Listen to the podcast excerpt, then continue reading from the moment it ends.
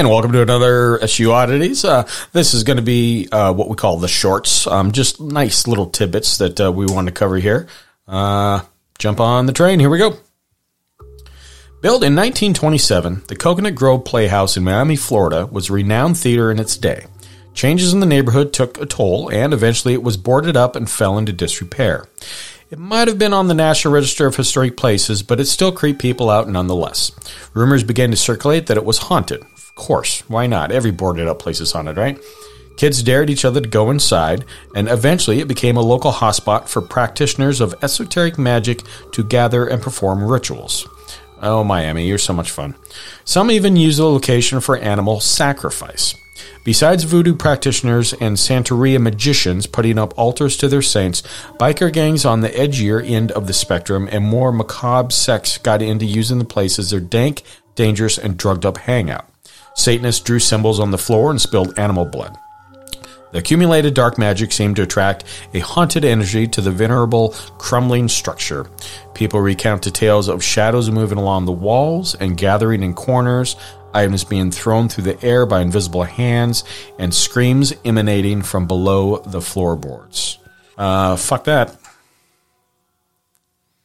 All right, and this is kind of near and dear to me. This one, um, you know, most of you know if you listen to the podcast, you know I'm, I'm, avid outdoors because look, most of the weird shit happens outdoors, right? You you can't see a UFO if you're sitting on your couch. Just saying.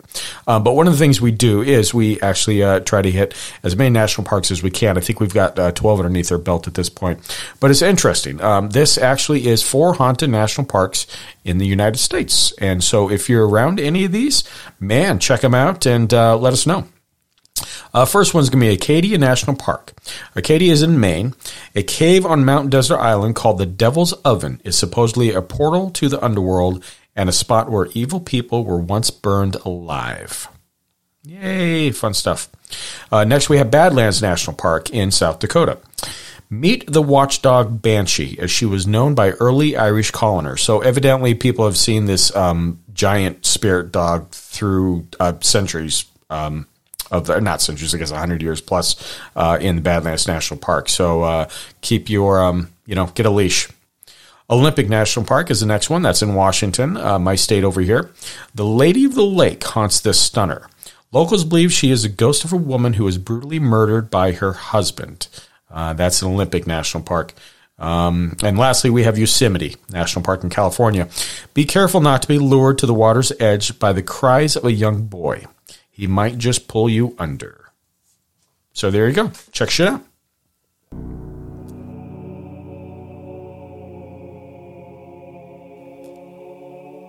In real estate, everything is about location.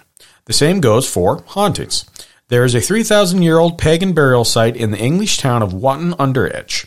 In 1145, someone decided this was a perfect location to build a church dedicated to the Virgin Mary. Streams were diverted, and some locals believe this was what opened a portal to a spiritual plane that released a tide of dark energy. Get it? Tide, water. Eh, anyway, this might explain the many ghosts still stuck wandering in and out of the town's historically haunted ancient Ram Inn. Among the many ghosts that call this place home are a woman burned at the stake in the 1500s, a pagan priestess, a monk, a young girl who screams inconsolably, and a centurion on horseback, and the occasional succubus because hey why not? Got to throw one of those in there right? Sometime in the 1960s a man living in the building by himself was awoken on his first night by an angry demonic force that dragged him out of bed. For some reason he stayed and put himself to work restoring the building which i okay sure brave. Um, during renovations he found evidence of ritual sacrifice and the bones of children under the staircase. Uh, yeah i've heard of the ancient ram inn one of these places i would die to go to um, you know, one of these days uh, if, if I travel abroad for sure. Uh, next, we have some quick little spooky statistics. You know, everybody wonders, like, you know, who believes in what and this and that. Well, here you go. Here's some uh, here's some stats around that. So, 13% of Americans believe their homes are haunted, which actually that's surprising. I thought it was maybe a little bit more than that. Um, however, 56% of these people would rather live with a ghost than move out um, bad mortgage rates, I guess. I don't know. Around 32% of people said they'd be willing to purchase a haunted house, especially if the price was good.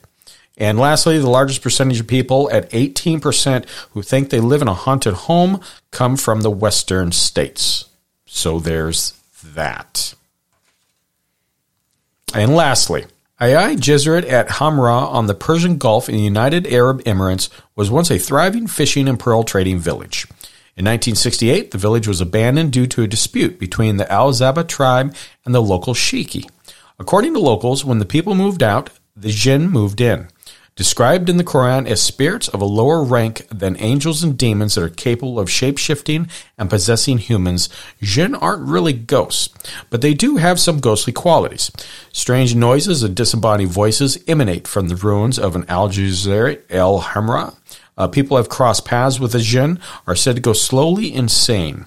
It is possible to visit the ruins, Locals even host parties here once a year, but visitors are cautioned to not go alone and to not go after dark. So there you go. Some little quick uh, quick stories, haunted places, fun facts and stats. We had it all for you. Close gates.